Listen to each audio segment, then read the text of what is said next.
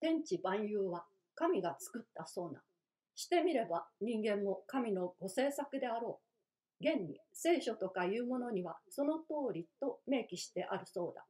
さて、この人間について人間自身が数千年来の観察を積んで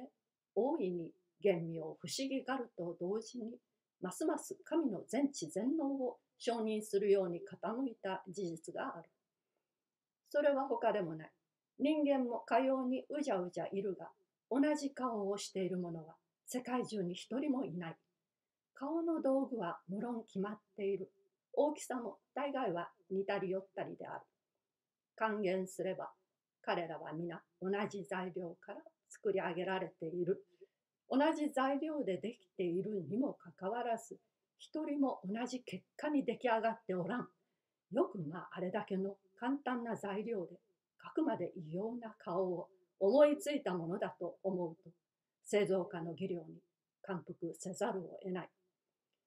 よほど独創的な想像力がないと、こんな変化はできんのである。一台の画工が勢力を消耗して変化を求めた顔でも、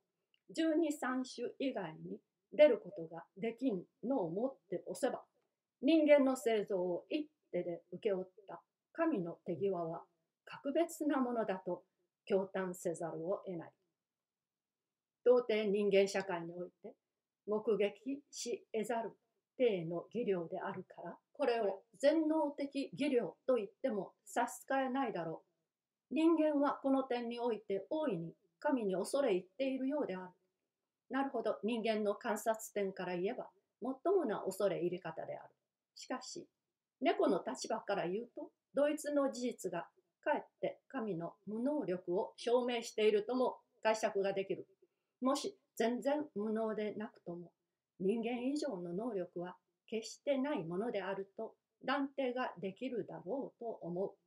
神が人間の数だけ、それだけ多くの顔を製造したというが、当初から胸中に生産があって、かほどの変化を示したものか、または猫も杓子も同じ顔に作ろうと思ってやりかけてみたが、到底うまくいかなくて、できるのもできるのも作り損ねて、この乱雑な状態に陥ったものか、わからんではないか。彼ら顔面の構造は、神の成功の記念と見られると同時に、失敗の痕跡とも判ぜられるではないか。全能とも言えようが、無能と評した差し支えはない。彼ら人間の目は平面の上に2つ並んでいるので、左右を一時に見ることができんから、事物の反面だけしか視線内に入らんのは気の毒な次第である。立場を変えてみれば、このくらい単純な事実は彼らの社会に日夜間断なく起こりつつあるのだが、本人のぼせ上がって神に飲まれているから悟りようがない。政策の上に変化を表すのが困難であるならば、その上に鉄頭鉄尾の模倣を示すのも同様に困難である。ラファエルに寸分違わぬ聖母の像を2枚かけと注文するのは、全然似通らぬマドンナを総服見せろと迫るのと同じく、ラファエルにとっては迷惑であろう。いな、同じものを2枚書く方がかえって困難かもしれん。弘法大師に向かって昨日書いた通りの筆法で空海と願います。という方がまるで書体を変えてと注文されるよりも苦しいかもわからん。人間の持ちうる国語は全然模倣主義で練習するものである。彼ら人間が母から、乳母から、他人から、実用上の言語を習うときには、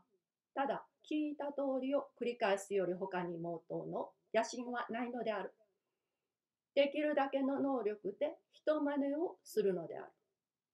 かように人真似から成立する国語が10年、20年と経つうち、発音に自然と変化を生じてくるのは、彼らに完全なる無効の能力がないということを証明している。純粋の無効は核のごとく至難なものである。したがって神が彼ら人間を区別のできぬよう